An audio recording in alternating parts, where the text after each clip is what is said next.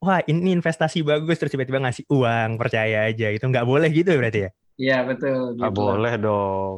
Cuman gara-gara baca Ya jadi pokoknya pertama-tama tuh kalau ibaratnya kita mau sukses lancar ya kita harus investasi leher ke atas dulu gitu sebelum kita investasi pada bentuk fisiknya kayak misalkan emas, saham, terus atau metode eh, finansial lainnya, keuangan lainnya. Investasi pada diri sendiri lah pada intinya. Kita harus nyoba pahitnya dulu cuy biar tahu yang namanya manis.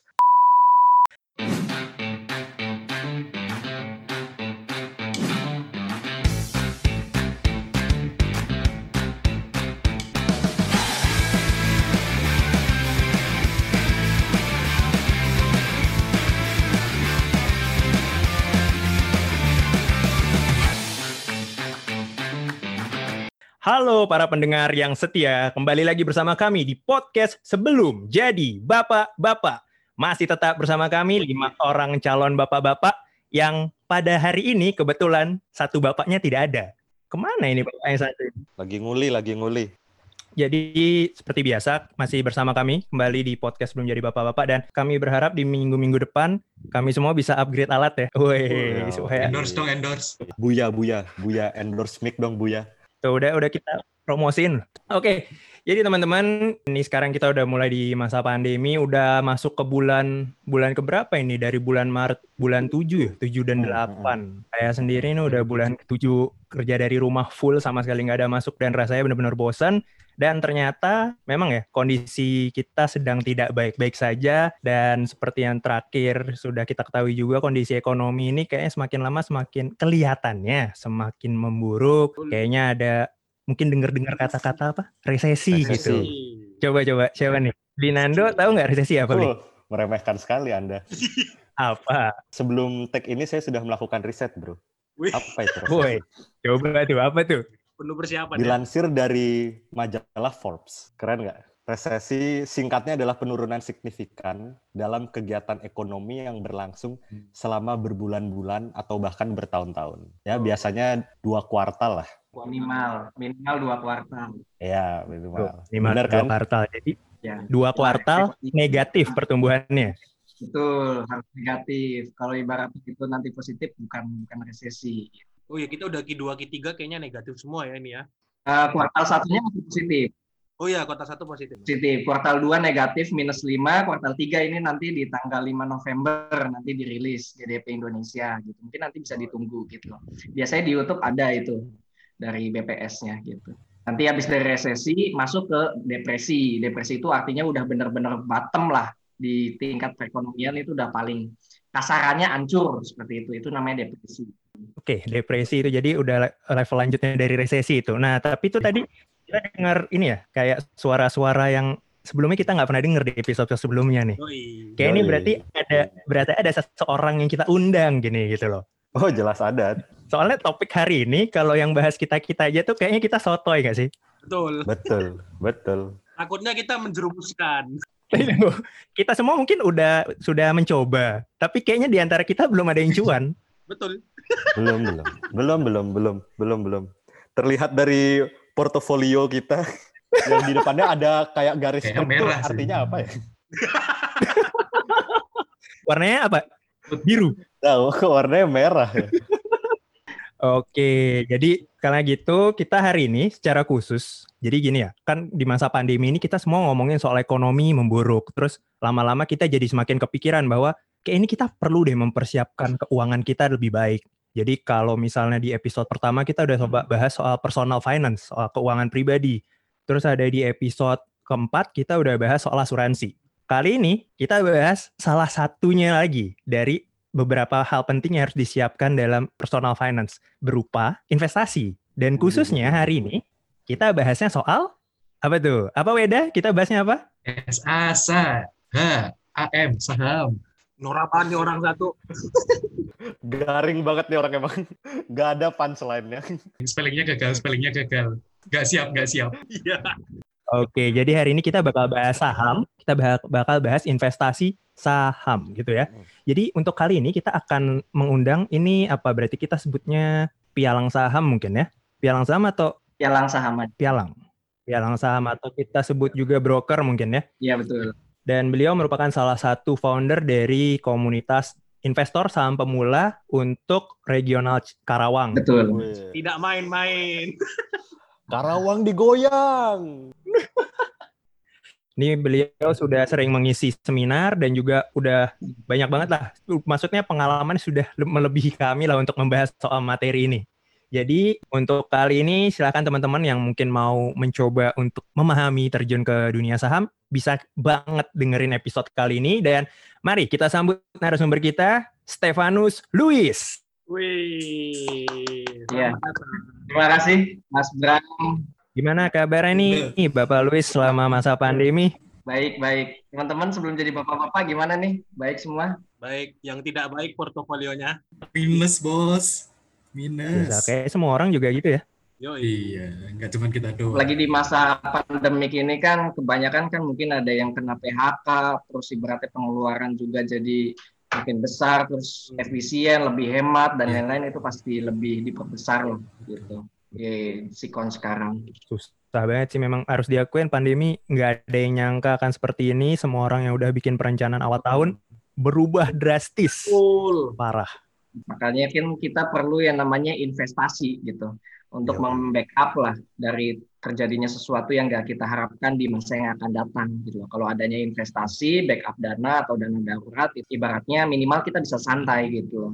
Makanya kan ada quotes, kalau ibaratnya kita hanya menghasilkan gaji sebagai sumber penghasilan, maka Anda satu langkah sebelum jatuh miskin. Tuh. Jadi jangan cuma mengharapkan gaji saja, tapi setidaknya ada second second income ataupun investasi yang bisa membackup finansial kita ketika terjadi sesuatu yang kita tidak harapkan. Itu sih harapannya gitu. Apalagi contohnya dengan pandemi ini ya. Udah banyak yang terpaksa layoff dan segala macam. Betul. Apalagi kalau kena PHK kan ya udah Iya. gitu loh. Kita mau dapat income dari mana gitu. Mungkin dari ngepet kali ya. Ayo beli. Ayo, kowe aja. aku aku jagain di rumah, kowe yang keliling. Aduh. Oke deh, kalau gitu Luis, gimana nih? Kita langsung mulai aja mungkin ya. Luis bisa coba Kalau kalau saya sih ya investasi saham dari tahun mungkin singkat cerita aja kali ya. Boleh, boleh, Kita boleh cerita. cerita dikit nih. Kalau saya sih pertama mulai itu dari tahun 2016. Pada dasarnya sih saya sukanya nabung gitu. Suka nabung cuma waktu di ma- jadi mahasiswa tuh bingung. Saya kan juga dulu tuh sambil nyambi. Nyambi kerja dan lain-lain, nyambi Gojek, sempat juga kerja di ekspedisi. Nah, duit ini tuh harus dikemanain, disimpan gitu loh. Kalau kita hanya mengharapkan di bank, kena yang namanya biaya administrasi bulanan gitu loh. Nah, dari situ saya mikir, kayaknya perlu yang namanya apa ya peningkatan nilai aset kita. Nah minimal juga harus aman, legal. Nah dari situ saya tuh mulai nemu yang namanya eh, reksadana. Nah mungkin dari beberapa viewer dan juga dari eh, konten kreator sebelum jadi bapak-bapak juga mungkin tahu apa itu reksadana. Mungkin hanya garis besarnya saja gitu, nggak sampai intinya gitu loh. Dulu saya sempat reksadana tuh cuma enam bulan aja gitu loh. Ya awal mula sih emang nggak nggak ngelihat pada intinya gitu loh. Yang penting ngelihat returnnya gitu loh. Dulu waktu di tahun 2016-an tuh return dari reksadana saham itu lumayan. Hmm. Kalau dilihat dari historical, satu tahunnya itu Sinarmas Asset Management tuh bisa menghasilkan return sampai 30% dalam waktu satu tahun gitu loh. Kalau dibilang wow, sangat wow itu gitu loh. Apalagi kan deposito paling hanya mentok 8% lah itu paling tinggi. Kalau enggak ya rata-rata 6% gitu loh. Rata gitu. Nah, maka dari itu langsung saya pilih tuh Sinar Mas Asset Management gitu loh. Nah, setelah nabung 6 bulan saya mulai mikir, ini sebenarnya reksadana itu apa? Setelah kulas habis itu mengenai reksadana, baru nemu jawabannya. Oh, ternyata reksadana itu duit kita dikelola oleh orang lain. Jadi ibaratnya kita menyewa jasa. Mereka yang mengendalikan duit kita gitu. Dan kita hanya terima bersihnya saja. Itu itu reksadana. Nah, dari situ mulai saya mikir, lalu duit saya ini dialihkannya ke mana? Di situ reksadana garis besarnya itu ada empat. Ada reksadana pasar uang, ada reksadana pendapatan tetap, terus ada reksadana saham, ada reksadana campuran. Reksadana pasar uang, duit yang kita kasih ke mereka itu mereka alihkan ke deposito atau ke obligasi jangka pendek. Obligasi itu kayak surat hutang gitu. Jadi paling enggak satu tahun lah obligasinya. Itu reksadana pasar uang. Kalau reksadana pendapatan tetap, duit kita itu mereka dialihkan ke obligasi yang ibaratnya tenornya itu jangka menengah kalau enggak jangka panjang. Tapi kalau reksadana saham tentu ke perusahaan-perusahaan gitu, membeli eh, produk investasi berupa saham. Itu mereka yang investasikan. Nah, saya ngelihatnya itu waktu itu return terbesar itu reksadana saham. Makanya saya milihnya ke reksadana saham. Nah, dari situ mikir, ini kita lewat orang ketiga aja cuannya bisa segitu, bisa sampai 30%. Bagi sendiri. Coba ya. bayangin kalau kita yang ngelola sendiri ke sahamnya gitu loh. Akhirnya coba mengulas abis tuh ngulik secara otodidak. Akhirnya nemu jawabannya. Oh iya, ternyata ada beberapa emang kelebihan kalau kita nabung saham secara langsung. Salah satunya kita bisa mendapatkan dividen. Dividen itu bagi hasil keuntungan perusahaan. Itu kita dapatkan secara langsung. Karena kan kita menjadi pemilik perusahaannya. Tentu kalau perusahaan itu meraih untung, ya kita meraih juga hak kita punya hak dong terhadap keuntungan tersebut Hmm, gitu loh. Maka dari itu itu salah satu kelebihannya. Cuma yang jadi kekurangannya ialah kalau kita nggak punya ibaratnya pengetahuan yang lebih eh, apa ya ibaratnya inti, itu emang agak susah mengikuti terutama kalau kayak fundamental, teknikal itu kan perlu kita dalemin gitu loh. Kalau emang pada dasarnya invest itu sebenarnya nggak masalah. Cuma kalau ibaratnya kita mencoba untuk menjadi trader itu yang menjadi problematik untuk kita gitu loh. Karena itu perlu memperdalami yang namanya teknikal gitu sih. Itu Nah, kalau iya. misalnya ceritanya gitu. Akhirnya saya terjun saham tuh di tahun 2016 itu. Saya tarik dari reksadana saham, habis itu dialihkan semuanya ke saham. Sampai sini masih masih investasi saham. Bahkan sekarang sudah kerja di salah satu sekuritas BUMN. Gitu. Boleh, boleh. Itu Oke, itu cerita oke. awal ya. Itu kan berarti tertarik sama saham itu ya pada masa itu. Waktu itu otodidak kan? Itu gimana ceritanya? Belajarnya itu benar-benar sendiri atau cari orang kan? Kuliahnya jurusan apa nih, Mas Luis? Sekarang kan mungkin informasi sudah gampang ya di Instagram, di. YouTube, di WhatsApp, di Telegram udah banyak grup-grup tentang saham. Dulu tuh sama sekali nggak ada, sangat susah buat ngedapetin info Ya mengenai bener, saham. 2016 Betul. siapa yang tahu saham? 2016 Nggak ada. betul gitu. Nah dari situ saya ibaratnya coba nyari di perpustakaan, nyari buku. Dulu awal mula tuh saya ada buku gitu loh. Makanya di kos-kosan itu banyak banget buku, bukan buku tentang hukum, tapi buku tentang saham. Emang saya latar belakangnya kan jurusannya hukum, cuma karena passion, saya justru belinya tuh buku-buku tentang saham gitu, tentang ekonomi, tentang eh, pokoknya makro, mikro itu semua saya kuasain gitu loh Hmm, termasuk khususnya pada pasar modal itu juga saya coba cari tahu. Akhirnya dari situ ya saya dapat beberapa banyak info lah. Makanya saya bisa ibaratnya ngasih share lah gitu loh, share apa yang saya dapatkan gitu. Ibaratnya secara cuma-cuma gitu loh. Maka dari itu saya bagikan juga kepada viewer, terutama viewer eh, khusus sebelum jadi bapak-bapak itu secara free gitu. Maka dari itu saya hadir buat viewer untuk sebelum jadi Ini, bapak-bapak. Ini Ini, ini. ilmu gratis, bro. Iya, gitu. Karena apa yang saya dapatkan secara cuma-cuma, saya berikan juga ke yang lain secara cuma-cuma. Gitu. Oke deh, kalau gitu langsung nih, Mas Luis. Mm-mm. Ini kan kalau kita lihat, emang kita harus membangun dulu pola pikir kita ya di saham itu. Jadi pola pikirnya harus kita buka, gitu. Jadi biar nggak kita menilai bahwa saham ini sesuatu yang negatif. Banyak banget mungkin ya, jangankan itu, teman kita aja bahkan nganggap itu saham itu judi, MLM, haram, riba, riba gitu loh, dan lain-lainnya lah. Semoga dengan adanya ini, pola pikirnya jadi kebuka gitu loh. Jadi seperti apa sih saham itu, pasar modal itu seperti apa sih? Apakah emang benar saham itu judi, MLM, haram, riba gitu loh. Nah nanti dari situ bang, eh, jadi kebuka pikirannya, oh benar ya, ternyata bukan ternyata tidak se apa ya sejelek yang kita pikirkan. Nah kalau saya sendiri sih sebenarnya investasi itu sesuatu yang kita lakukan hari ini untuk menciptakan manfaat yang lebih besar di masa yang akan datang. Hmm. Nah investasi sendiri kalau saya itu membagi dalam tiga berdasarkan jangka waktunya. Ada jangka pendek, jangka menengah, jangka panjang.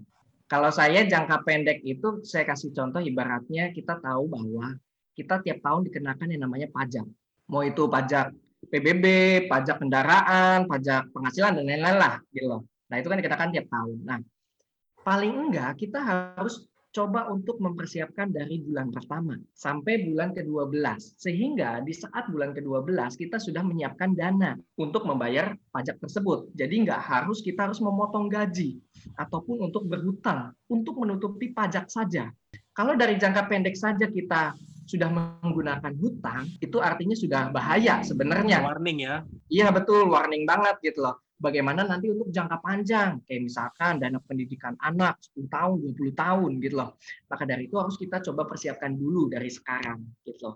Itu untuk jangka pendek. Kalau jangka menengah saya kasih contoh ibaratnya di sini masih pada muda kan ya, mungkin pada usianya 23 sampai 25 lah ya, Ya. menjelang pernikahan gitu ya. Nah, jangka siapa nih yang paling dekat nih untuk Langsung sak langsung sakit kepala ya. Langsung kepikiran ya. Nah, itu kan menikah paling enggak tiga tahun lah, gitu lah. Iya. Paling enggak tiga tahun yang akan datang, itu kita sudah punya dana. Dana untuk dana eh, pernikahan kita. Jangan sampai kita ibaratnya berhutang untuk menutupi biaya nikah kita. Atau yang paling parah, minta ke mertua, gitu loh. Itu kan Iya. bahaya banget untuk menutupi biaya nikah kita. Nah, cara backupnya, untuk jangka menengah saya sendiri menyarankan bisa ngambil kayak investasi. Contohnya, saham juga oke, nggak masalah. Asal nanti pilihnya perusahaan-perusahaan yang oke, perusahaan-perusahaan besar gitu, Telkom, Indofood itu nggak masalah. Atau kayak misalkan yang lain ada yang namanya obligasi gitu loh. Ori 18. Ori kalau nggak salah Ori, atau lagi ada SBR, itu yang retail yang bisa apa ya ibaratnya mengakomodir kita untuk masyarakat yang punya dana minim gitu loh. Karena dengan duit satu juta saja kita sudah bisa nabung obligasi. Soalnya kalau obligasi perusahaan itu minimal paling enggak itu bisa sampai seratusan juta gitu sampai miliaran. Emang bunganya lebih besar tapi dana yang perlu kita butuhkan juga besar Besar. gitu. Itu itu makanya kita perlu yang namanya eh, sesuatu yang pas gitu loh. Kalau emang tujuan menengah bisa pilih ke investasi tersebut. Nah kalau jangka panjang, jangka panjangnya kayak misalkan kita butuh untuk hari tua gitu loh. Atau ibaratnya nanti anak usianya 15 tahun yang akan datang untuk pendidikan anak.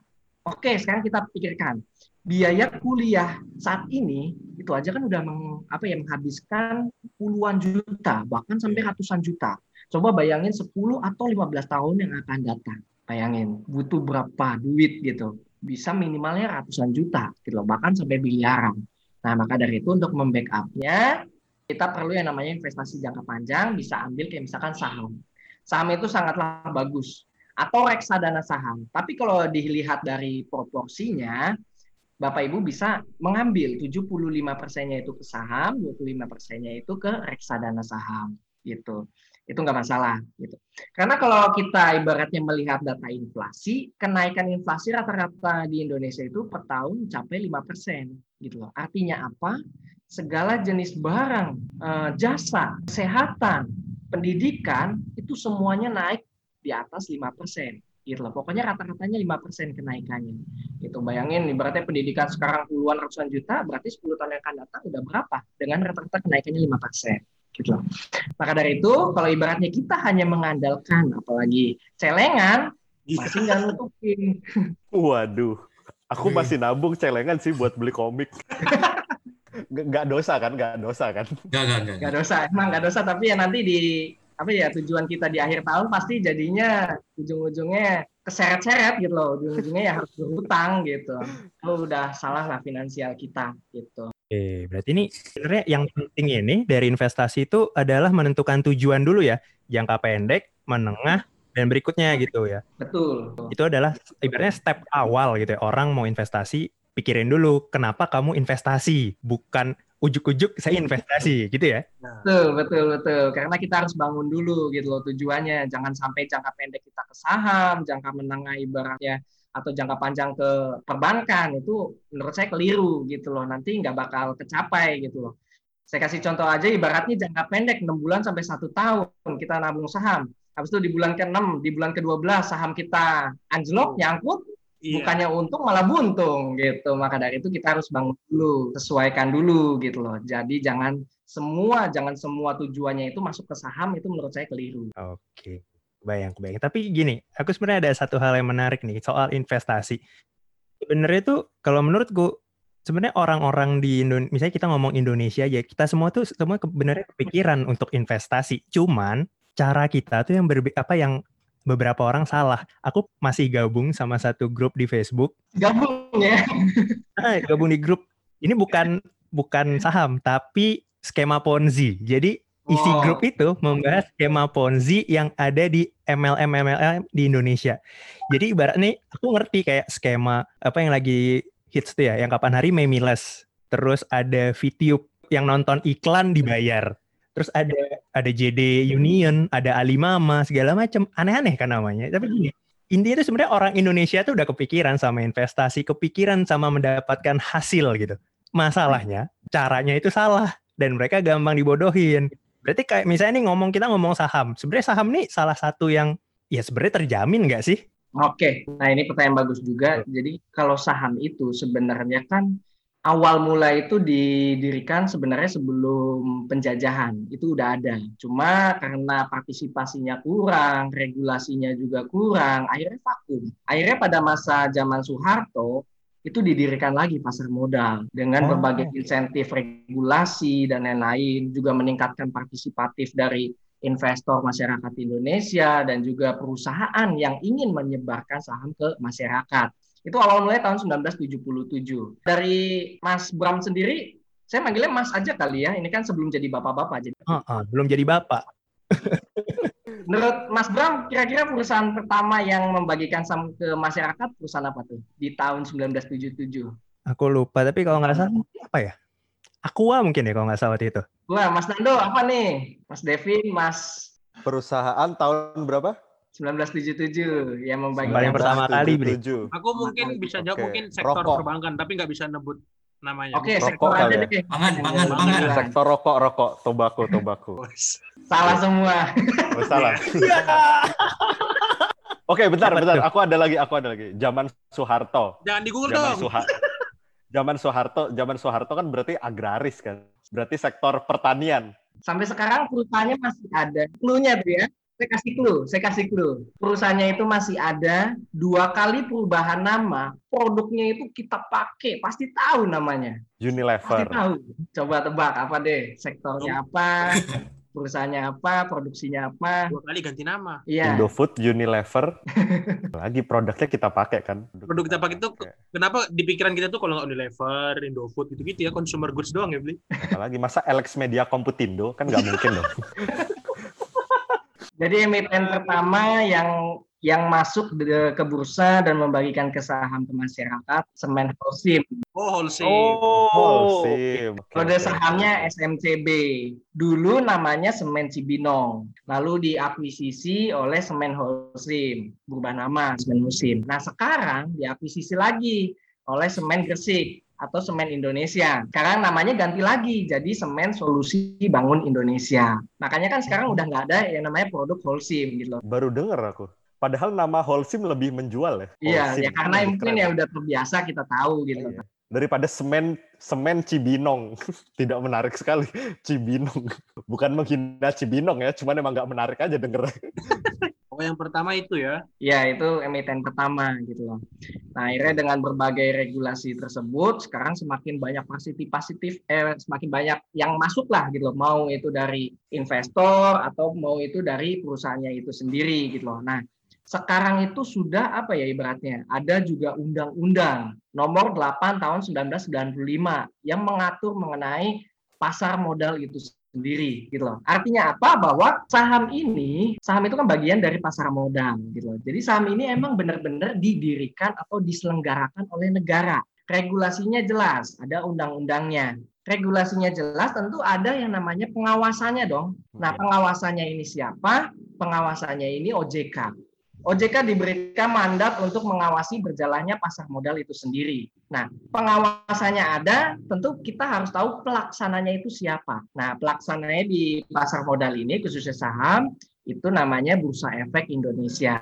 Jadi tempat pelaksananya Bursa Efek Indonesia. Nah, dari situ sebenarnya udah jelas, sistematis lah semuanya. Dari regulasinya juga oke, dari pengawasannya juga oke, penyelenggaranya juga udah ibaratnya pelaksananya juga udah oke. Jadi udah nggak masalah gitu. Menurut saya sih eh, investasi itu pada dasarnya emang beresiko.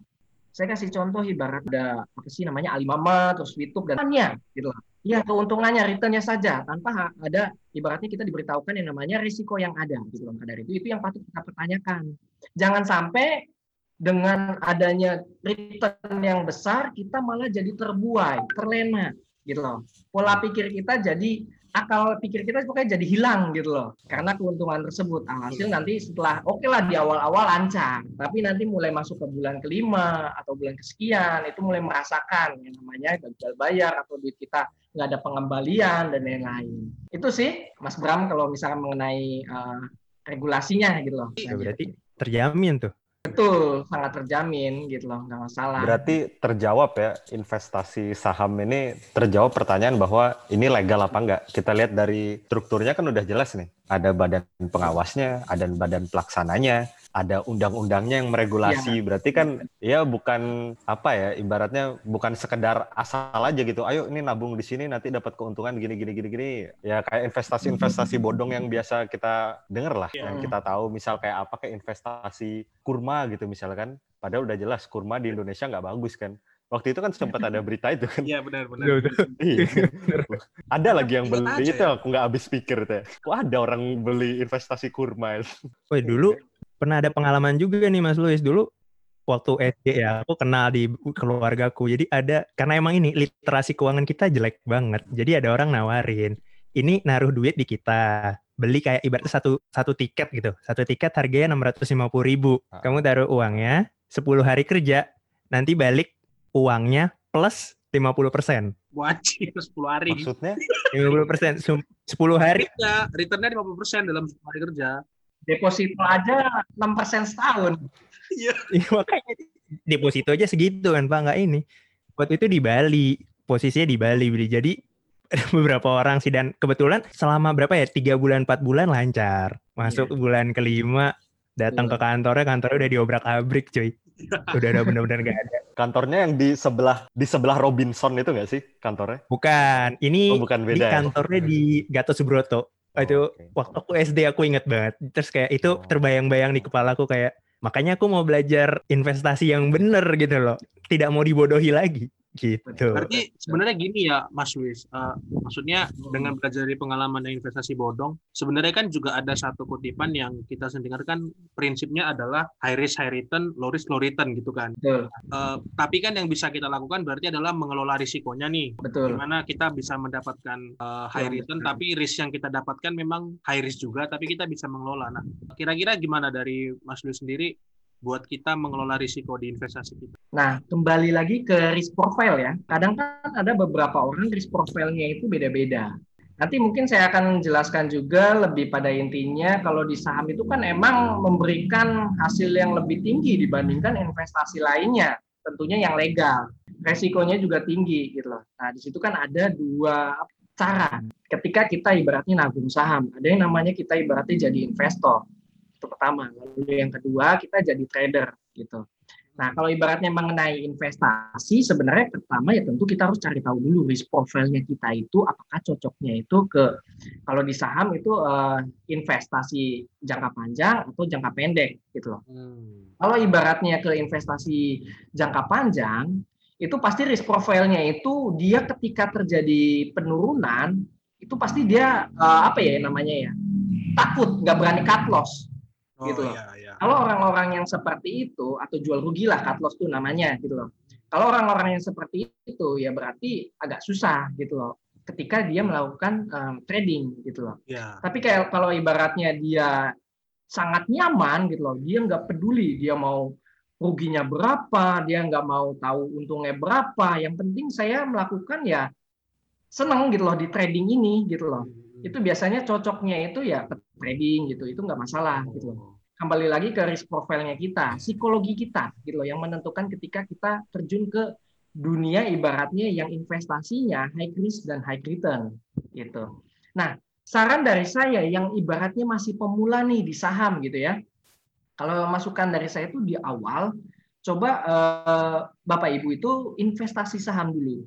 Jalani dulu satu sampai ya. tiga bulan ya jalani dulu satu sampai tiga bulan coba cari tahu dulu saham itu kayak gimana, mekanismenya kayak gimana, pahit manisnya seperti apa, gitu loh. Nah itu penting untuk menilai risk profile kita, gitu loh. Jangan sampai di awal-awal kita ibaratnya nih kan sekarang udah banyak banget pom pom, gitu loh. Jadi pom pom itu kayak apa ya? Uh, provokasi lah gitu loh terhadap saham-saham tertentu terutama saham gorengan dan itu berbahaya yang masih pemula gitu loh.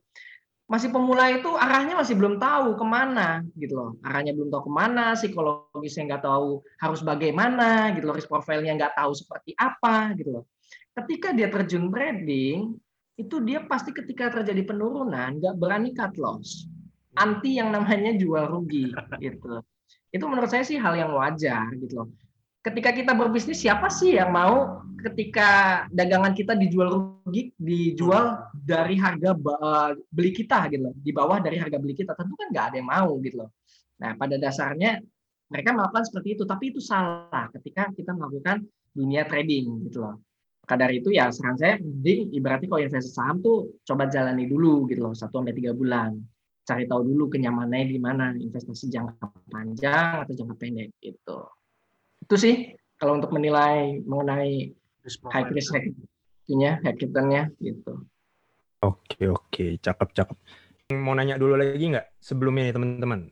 Siapa Terus, nih? Uh, Mungkin kalau sekarang pertanyaan begini kan, maksudnya kita udah tahu nih eh, apa high profilnya kita, eh risk profilnya kita, terus kita udah tahu kita mau ngapain investasi. Nah pertanyaannya eh, apa ya? Apa yang kita dapatkan sih di dengan kita berinvestasi saham gitu? Kadang kan orang tuh masih bingung kan, maksudnya, ya sekarang aku beli nih perusahaan ini, terus 10 tahun lagi aku masih punya. Terus aku dapetin apa aja sih emang? Nah kan banyak orang yang nggak tahu tuh. Itu boleh dijelasin nggak maksudnya? bagus juga ini pertanyaannya jadi di saham itu kan tentu eh, bagian dari investasi juga nah saya juga nggak hanya menyebutkan kelebihannya atau keuntungan yang kita dapatkan harus seimbang gitu loh resikonya apa sih di saham itu? Jadi kalau bicara mengenai keuntungan di saham itu sebenarnya satu.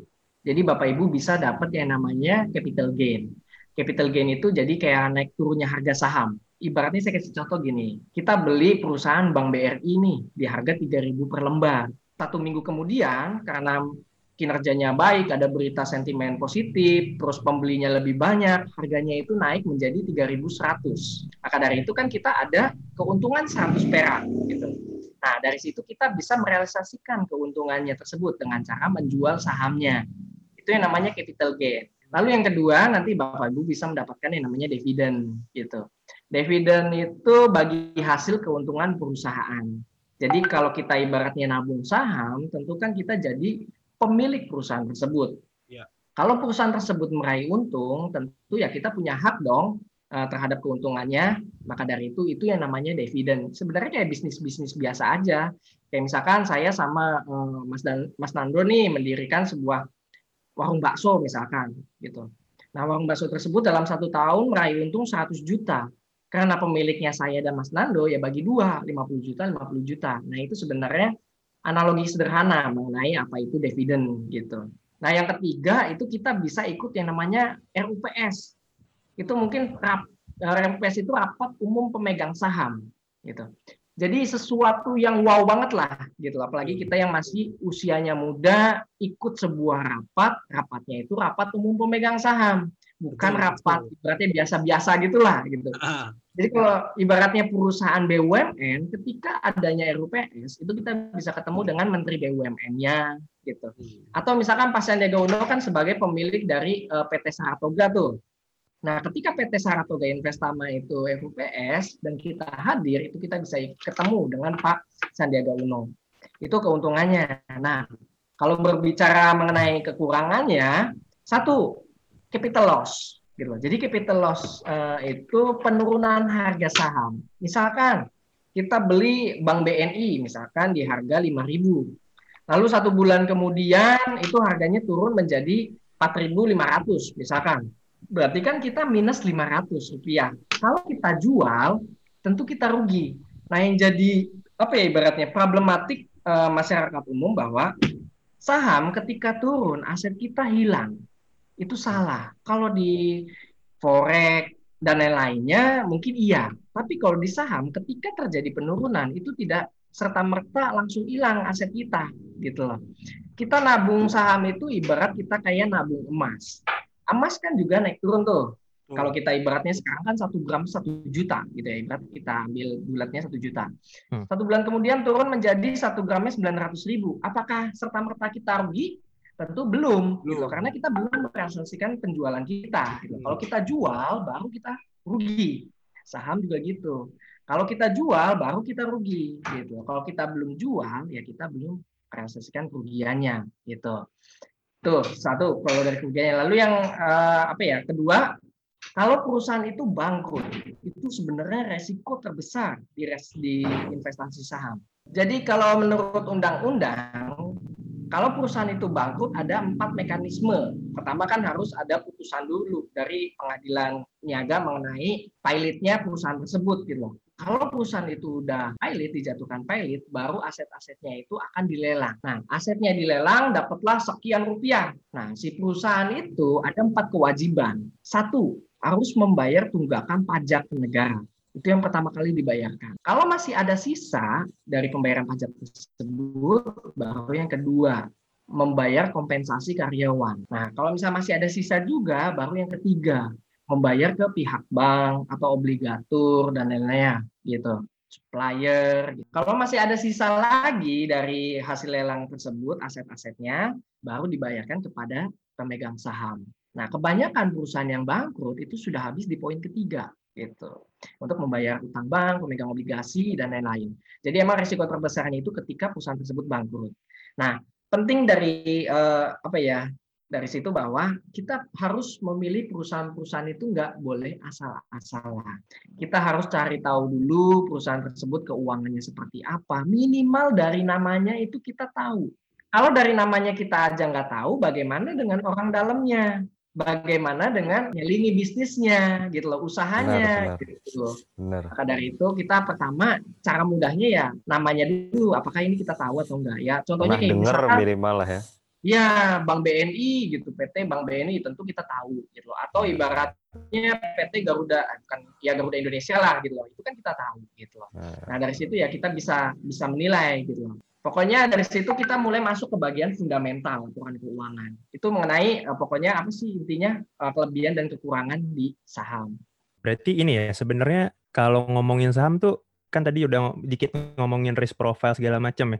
Terus aku juga udah cerita soal yang apa bisnis eh, MLM MLM bodong, investasi bodong. Berarti sebenarnya mau investasi saham pun ya harus paling nggak pinter juga di ya bukan pinter sih paling nggak ngerti dulu ya saham itu Ya, apa dulu. cara mainnya Betul, gimana ya itu pun berlaku untuk investasi yang lain nggak sih mas kayak jangan tiba-tiba wah ini investasi bagus terus tiba-tiba ngasih uang percaya aja itu nggak boleh gitu ya berarti ya Iya betul. nggak gitu. boleh dong. Cuman gara-gara baca jadi itu ya berarti sebenarnya penting untuk mempelajari sesuatu sebelum terjun Ya jadi pokoknya pertama-tama tuh kalau ibaratnya kita mau sukses lancar ya kita harus investasi leher ke atas dulu gitu loh. sebelum kita investasi pada bentuk fisiknya kayak misalkan emas, saham, terus atau metode eh, finansial lainnya, keuangan lainnya gitu. Investasi pada diri sendiri lah pada intinya. Itu yang nilainya nggak terhingga ya. Bagus tuh investasi layar ke atas, keren-keren tuh. nggak akan hilang investasi layar ke atas otak nggak akan hilang isinya cuy harta anda hilang otak anda tetap ada Tapi kalau orang dengan konsep yang misal dia oke ini ada saham A dan B. Ini dia bakal gunakan saham ini untuk jangka panjang. Terus dia lihat ada saham dan apa C dan D, oke ini bakal aku pakai untuk jangka pendek atau trading tadi. Trader itu dengan pola pemikiran seperti itu bisa apa enggak? pada dasarnya sebenarnya itu nggak bisa, sangat sulit gitu loh. Hmm. Nah, yang dikhawatirkan itu nanti ya nggak bakal lancar, nggak bakal sukses, portofolionya itu ya bakal hancur-hancuran kalau kayak gitu. Perlu yang namanya analisa memang, analisa fundamental dan analisa teknikal gitu. Kalau misalnya mau gampang, kita bisa ngambil yang namanya investor kayak jangka panjang. Kita bisa memilih perusahaan-perusahaan besar, Telkom, Indofood, itu nggak masalah. Tapi kalau ibaratnya kita mau khusus nih kan investor jangka panjang itu kalau saya sendiri menilai itu ada ada empat hal gitu ya. Satu itu uh, investor value gitu. Jadi melihat saham-saham mana sih yang memiliki valuasi yang masih murah. Nah, yang kedua itu ada yang namanya growth, growth investor. Jadi dia fokusnya itu ke perusahaan-perusahaan yang bertumbuh gitu. Kalau value itu berarti melihat laporan keuangannya per dan PBVR. Tapi kalau ibaratnya growth itu melihat dari laba bersihnya. Saya kasih contoh misalkan um, Bank BRI, Bank Mandiri, Telkom, Indofood yaitu perusahaannya bertumbuh gitu loh. Kalau valuasi sebenarnya ada ada banyak juga gitu loh mengenai valuasi kayak misalkan PTNO, Petrosea yang dimiliki oleh Pak Lo Keng Hong gitu. Kalau misalkan growth itu kebanyakan dipilih oleh perusahaan-perusahaan asuransi. Mereka lebih cari aman gitu loh istilahnya. Gitu cari aman karena kan mereka mengelola dana masyarakat tuh nggak ngambil resiko yang lebih besar. Nah, yang ketiga itu ada yang namanya income investor. Jadi si investor ini memilih saham-sahamnya itu yang memiliki dividennya besar gitu kayak misalkan PTBA Bukit Asam gitu atau kayak misalkan Adaro Energi Ya. atau kayak misalkan kalau perbankan yang besar itu ada Bank BNI gitu memberikan bunganya itu kisaran 3 sampai 5% itu lumayan gitu loh dibandingkan dengan deposito deposito yang memiliki pajak 20%. Dividen kan cuma 10% doang pajaknya gitu. Itu lumayan untuk kita koleksi. Ada lagi yang terakhir itu yang keempat namanya debt investor. Artinya memilih hutang-hutang yang kecil gitu. Saya kasih Oh. contoh misalkan perusahaan kayak Sido muncul, Ultra Jaya itu bisa kita beli gitu loh. Nah itu kembali lagi kalau emang kita mau fokus ya kita harus mempelajari laporan keuangannya tersebut. Kalau ibaratnya kita nggak punya waktu dan susah untuk memahami mengenai fundamental, kita bisa ngambil amannya perusahaan-perusahaan besar gitu. Emang returnnya itu lebih kecil gitu loh, tapi resikonya ya emang lebih kecil juga dibandingkan dengan lapis lainnya. Kalau di saham kan ada tiga lapis tuh, ada lapis satu, lapis dua, dan lapis tiga gitu. Itu Mas Berarti seben- sebenarnya eh, mau pilihan kita jatuh di investasi jangka panjang atau jangka pendek, kita tetap harus paham dengan analisis fundamental dan teknikal itu ya sebenarnya. Iya, betul gitu. Kalau nggak mau ribet ya bisa ngambil langsung perusahaan-perusahaan besar aja, itu nggak masalah gitu. Kalau nggak mau ribet ke reksadana dong. Itu tadi pilihannya mau keuntungannya lebih besar apa lebih kecil karena kan reksadana ada orang ketiga deh. Enggak kan kalau yang reksadana atau saham kan kayak kita dulu kan Nando. Yang Apa? kalau kalau kita untung di reksadana itu untungnya lebih kecil. Tapi Iya. setidaknya kalau rugi, aku rugi, kita rugi di saham, setidaknya kita rugi karena kesalahan kita sendiri, bukan karena kesalahan orang lain. Benar, benar, benar, benar. Jadi lebih, oh ya udahlah gitu. Paling nggak juga kalau di saham kita juga belajar apa ya mempelajari Jadi belajar. Iya, jadi belajar kita jadi belajar karena kalau kita di reksadana mungkin kan oke nih kayaknya beli produk reksadana ini aja lah nanti untung apa enggak ya lihat aja ntar kan kesannya kayak gitu karena ya kita memang ibaratnya tadi ya kayak cuma naruh uang kita suruh orang lain yang kerja gitu loh tapi kalau kita di saham kan ya kita sendiri yang ngendaliin kalau kita nggak peduli ya rugi Pada dasarnya reksadana saham juga kalau dilihat tuh dalam prospektusnya isi-isinya ya perusahaan-perusahaan besar juga. Gitu. Hmm. Belum lagi kalau di reksadana kan kita ada biayanya gitu karena lewat orang Iya. ketiga tentu ada biaya jasanya tergantung reksadanya reksadana apa gitu tiap reksadana tuh beda-beda biayanya gitu Heeh. Eh, aku mau tanya dong, nih. Em, ngomong-ngomong soal harga saham nih. Harga saham kan selalu naik turun ya, selalu fluktuatif ya. Eh, mungkin nih pendengar banyak yang belum tahu sih, ke- kenapa kenapa kok harganya bisa fluktuatif gitu loh. Apa yang apa penyebabnya sih kok bisa naik turun? Nah, ini kadang menjadi apa ya? Kayak istilahnya itu haram lah gitu loh. Hal-hal yang sesuatu negatif gitu. Mungkin ya virtual gitu loh, tanpa ada sebab gitu loh, yang mengakibatkan saham itu bisa naik turun gitu loh, yang bisa mengakibatkan kita untung atau rugi gitu loh. Nah, padahal itu semua salah gitu loh. Jadi saham itu naik turun ya disebabkan karena adanya penjual dan pembelinya itu sendiri. Nah, mereka semua eh, pembeli dan penjual lah yang membuat harga itu bergerak. Di saham itu sangatlah apa ya ibaratnya ramai pembeli dan penjualnya. Saya kasih contoh sebenarnya naik turunnya itu sama kayak mekanisme hukum dasar ekonomi, hukum dasar permintaan dan penawaran. Kalau semakin banyaknya pembeli, tentu harga itu akan naik. Tapi kalau pembelinya itu lemah, tentu harganya akan turun. Saya kasih analogika seperti ini. Eh, harga sapi, ketika terjadi eh, ketika adanya Idul Adha itu kan pasti harga sapi tingkat tajam. Kenapa bisa meningkat tajam? Karena permintaan akan sapi itu banyak pembelinya. Nah, kita sebagai penjual mau berapapun harganya ngejualnya itu kan pasti akan dibeli. Kita memanfaatkan momentum semakin banyaknya si pembeli gitu. Nah, bagaimana kalau misalkan ketika ibaratnya penjualannya itu makin lemah gitu sesudah Idul Adha gitu ya. Si pembelinya mulai berkurang, permintaannya berkurang, si penjualnya kalau ngejual harga tinggi pasti nggak ada yang mau. Maka dari itu si penjual ngeju, ngebanting harganya. Yuk nih, saya udah ngebanting harganya yang harga murah gitu loh. Kok masih nggak mau? Saham juga sama. Kalau semakin banyak pembeli karena ada sesuatu yang ibaratnya sentimen positif, adanya akuisisi oleh perusahaan tersebut, lalu adanya peningkatan laba bersihnya, pasti kan pembeli untuk memiliki perusahaan tersebut itu kan semakin banyak. Maka dari itu itu yang mengakibatkan harga itu akan naik.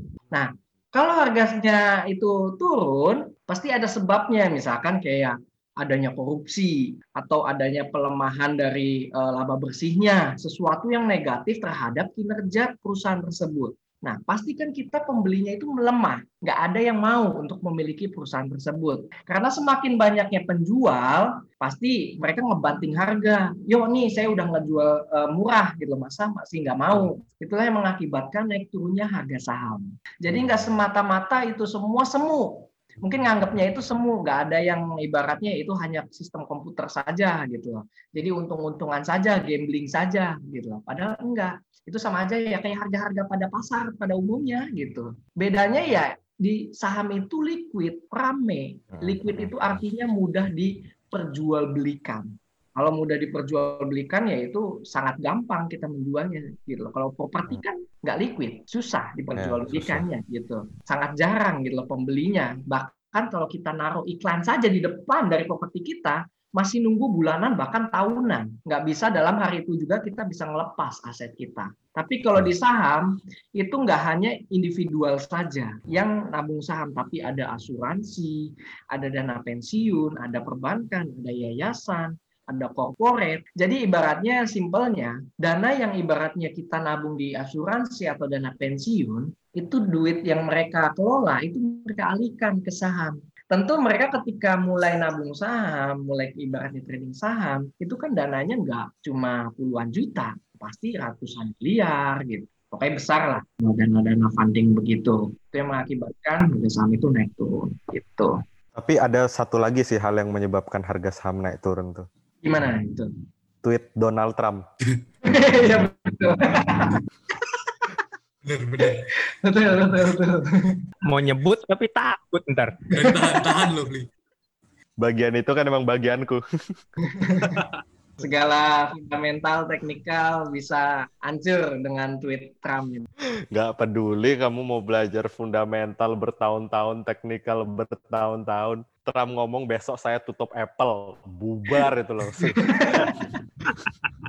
nah, ini ini Mas Luis, ini nyambung yang tadi apa uh, supply dan demand ya. Kita kita sendiri pernah mungkin sering dengar istilah akan saham pom pom gitu. Itu boleh dijelasin nggak? Itu maksudnya maksudnya gimana dan ada nggak trik buat mungkin buat yang baru mulai masuk ke dunia saham untuk menghindari? Mungkin kalau yang buat berpengalaman kan udah ngerti nih intrik-intriknya. Nah, buat yang baru gimana? Ya, jadi pom-pom itu sebenarnya berkaitan dengan saham gorengan. Nah, kita harus tahu dulu pom-pom itu pada dasarnya itu kayak pompa. Itulah kenapa disebutnya pom-pom. Oh, pom-pom tuh dari pompa. Ya, gitu. Memompa. Aku pikir pom-pom tuh tim hore itu loh, pom-pom hore. Apa jenis anjing beli? Salah berarti. Ya. Salah berarti. Jadi memompa, memompa harga itu akan naik. Nah, pasti hmm. nggak sembarangan saham yang mudah untuk dipompo. Kebanyakan mereka yang menjadi kasarannya provokator lah ya, agar saham itu naik, mereka memilih saham-saham yang market cap-nya itu kecil. Artinya apa? Jadi nilai perusahaannya itu kecil, nggak besar. Saya kasih contoh kayak misalkan Bank BRI saja kalau nggak salah sih ya, sebelum adanya corona, itu nilai eh, nilai perusahaannya itu mencapai seribuan triliun. Kalau kita punyanya cuma 10 miliar, ya susah untuk menaikkan harga saham satu persen itu susah gitu.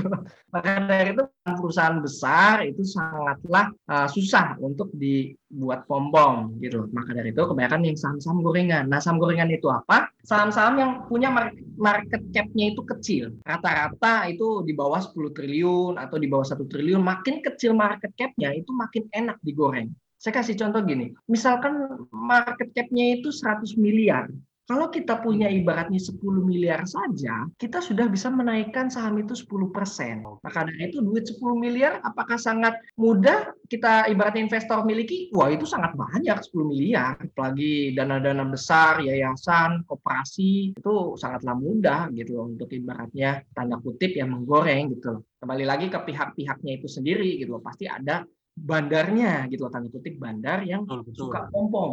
Nah, kebanyakan perusahaan-perusahaan ini perusahaan yang masih kecil.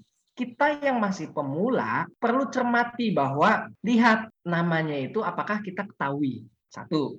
Lalu yang kedua, market cap-nya itu sendiri. Market cap-nya ini berapa sih? Kalau ibaratnya market cap-nya cuma puluhan miliar, ratusan miliar, wah itu sangatlah gampang untuk kita goreng gitu loh. Sangat beresiko gitu loh. Naik turunnya sangat cepat naiknya bisa satu detik dalam waktu, uh, satu detik bisa puluhan persen, turunnya juga sama, bisa langsung ya minusnya puluhan persen juga gitu. Maka dari itu kalau misalnya masih pemula, saran saya ya hindarilah gitu loh. Kalau ibaratnya mungkin udah banyak WhatsApp, Telegram, kita ikut di dalam suatu grup, habis itu ada yang menyuarakan beli saham ini gitu loh, bakal cuan hingga puluhan persen gitu loh. Itu yang bahaya bisa saja yang apa ya parahnya ini ya. Jadi bandarnya ini sudah punya barangnya itu di hari sebelumnya gitu. Oke. Jadi mereka tinggal menjual saja. Caranya gimana? Ya, pom-pom tersebut. Mereka mengajak para retail, kan istilahnya retail yang individual gitu loh. Retail untuk membeli saham tersebut gitu loh. Naikin Jadi ya. mereka kan tergabung tuh punya sekian dana, gabung akhirnya terangkat ibaratnya sampai 5%, 10%. Nah, yang punya si bandarnya ini akhirnya mereka menjual sahamnya tersebut gitu. Itu yang paling bahaya. Kita hanya menjadi tampungan bandarnya saja penjualannya. Kita megangnya akhirnya di pucuk. Itu yang bahaya sih kalau ibaratnya kalau kita nggak paham asal-asalan gitu. Karena adanya kalimat besok akan naik, akan naik puluhan persen gitu. Itu udah bahaya tuh gitu. Emang kita menganalisis tuh penting loh. Emang kita menganalisis teknikal dan fundamental tuh penting. Jangan berdasarkan feeling aja. Wah, lihat nih bagus nih naik terus naik terus. Oke, beli that jangan drop begitu beli. Saya boleh kasih apa ya ibaratnya statement ya. Kalau ibaratnya tanpa dan analisa, asal cap cip cup ya itu sebenarnya pada dasarnya kita sudah melakukan gambling. Judi, Ya, judi. haram. Apakah saham itu judi, haram, riba? Enggak. Tergantung kitanya. Saya kasih analoginya seperti ini. gitu. Apakah plat nomor itu haram, judi? Enggak, enggak. Enggak kan? Tapi ada beberapa orang yang memanfaatkan plat nomor tersebut menjadikan ajang judi, menebak kendaraan yang lewat. Oh iya, benar banget. genap. Gitu. Benar banget. Saham juga sama. Apakah saham itu judi? Tentu enggak. Tergantung kitanya melakukan objek tersebut. Apakah cap cip apakah sesuai dengan analisanya tersebut gitu. Itu sebenarnya hal yang sederhana untuk menilai apakah saham itu judi atau tidak. Berarti yang ngebuat saham itu punya image jelek sehingga bisa dibilang judi dan lain-lain itu bukan karena sahamnya sendiri, tapi Betul. karena orangnya sendiri. Gitu, iya betul. Siapa nih yang di sini masih cap cip nih? Udah udah kapok, udah kapok. Wih, udah kamu Udah kapok. dulu ya. Saham. Udah ngerasain pahit manisnya ya beli ya. Udah ngerasa. Kita harus nyoba pahitnya dulu cuy, biar tahu yang namanya manis. Aku aku setuju dengan yang tadi kata Louis sih, yang kalau emang pengen tahu ya harus langsung masuk dulu, harus masuk dulu. Jadi emang lebih enak tuh orang nanya, eh, ini ruginya gimana? Ntar dialamin aja dulu, ntar juga ngerti gimana cara menghadapinya. Gitu. Sekarang kan saham itu murah ya, 100 ribu gitu, 100 ribu aja sudah bisa. Menurut saya itu serat, kalau dulu nih ya, eh, saya waktu pertama kali di saham, 100 ribu dulu itu saya ajak, saya jadikan tumbal. Karena nggak ada yang ngajarin saya gitu loh. Nggak ada media WhatsApp, YouTube yang ngajarin saya di saham tersebut. Akhirnya saya coba cari tahu saham ini seperti apa, kelebihan kekurangannya seperti apa. Nah dari situ akhirnya bisa menilai gitu loh. Oh jadi saham itu seperti ini gitu loh. Oh jadi saham itu harus saya tuh melakukannya seperti itu gitu loh. Jadi nggak asal-asalan.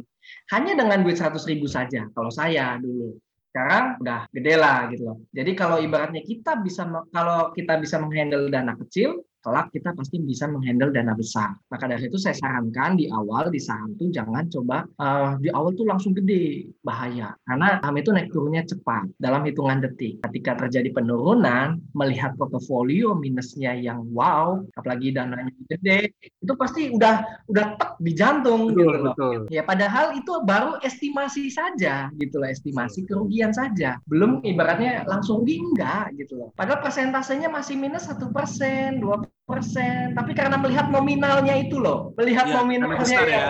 Oh besar, langsung kapok dia. Akhirnya membuat statement negatif. Padahal saham itu enggak senegatif atau sejelek yang mereka-mereka pikirkan gitu. Saya kasih contoh aja kayak misalkan sekarang ini atau udah lama lah dari dulu-dulu tuh 100 orang terkaya di Indonesia bahkan di dunia itu semuanya karena jadi pemegang saham. Bukan karena jadi pilot, bukan karena jadi dokter atau bahkan karena jadi presiden atau bukan karena jadi uh, karena investasi lainnya, MLM, nabung emas, tapi semuanya karena saham. Atau kayak misalkan tahu Pak Prayogo Pangestu, ada yang tahu? Nggak tahu. Eh, di tahun 2019 atau 2018 itu masuk dalam orang terkaya nomor tiga di Indonesia. Sebelumnya beliau hanya sopir angkot. Bisa dibaca itu Pak Prayogo Pangestu sekarang sudah menjadi pemegang saham mayoritas dari PT Barito Pasifik Petrokimia. Semua yang wow itu pasti mereka-mereka ya konsisten di saham. Mereka itu memilih jalannya risk profile-nya itu sebagai investor atau sebagai trader gitu. Jangan setengah-setengah. Oke sip Mas Luis nih kita buat sesi satu nih pertanyaan terakhir nih kan ini sebelum orang mau akhirnya memutuskan masuk saham terus kayak dia ragu aduh aduh masuk nggak ya masuk apa enggak nih nah, coba kalau Mas Luis disuruh bilang ke orang apa mempengaruhi orang untuk yakin masuk ke saham Mas Luis akan bilang seperti apa Learning by doing itu kuncinya. Daripada Hmm. kita hanya kebanyakan teori itu pasti lama-lama ya nggak jadi juga karena rasa takutnya itu yang lebih mendominasi. Jadinya penasaran terus. Dilakuin mah enggak gitu. Cuma baca-baca doang, ngelihat orang lain doang gitu. Saran saya learning by doing. Ibaratnya gini, kalau kita mau pinter renang, tentu kita harus terjun ke air dong. Nggak cuma baca teori doang, ngelihat orang lain renang kayak gitu, habis itu kita cuma asal-asalan doang gitu loh, hanya mempraktekkan di luar air kan nggak bisa. Maka dari itu kalau kita mau pinter renang ya kita harus terjun. Sama saham juga gitu, learning by doing. Nah, cara membatasi resikonya gimana? Coba dulu dengan dana yang kecil. Sekarang udah banyak sekuritas yang minimal depositnya itu bahkan agak nol rupiah. Bisa cari di Google itu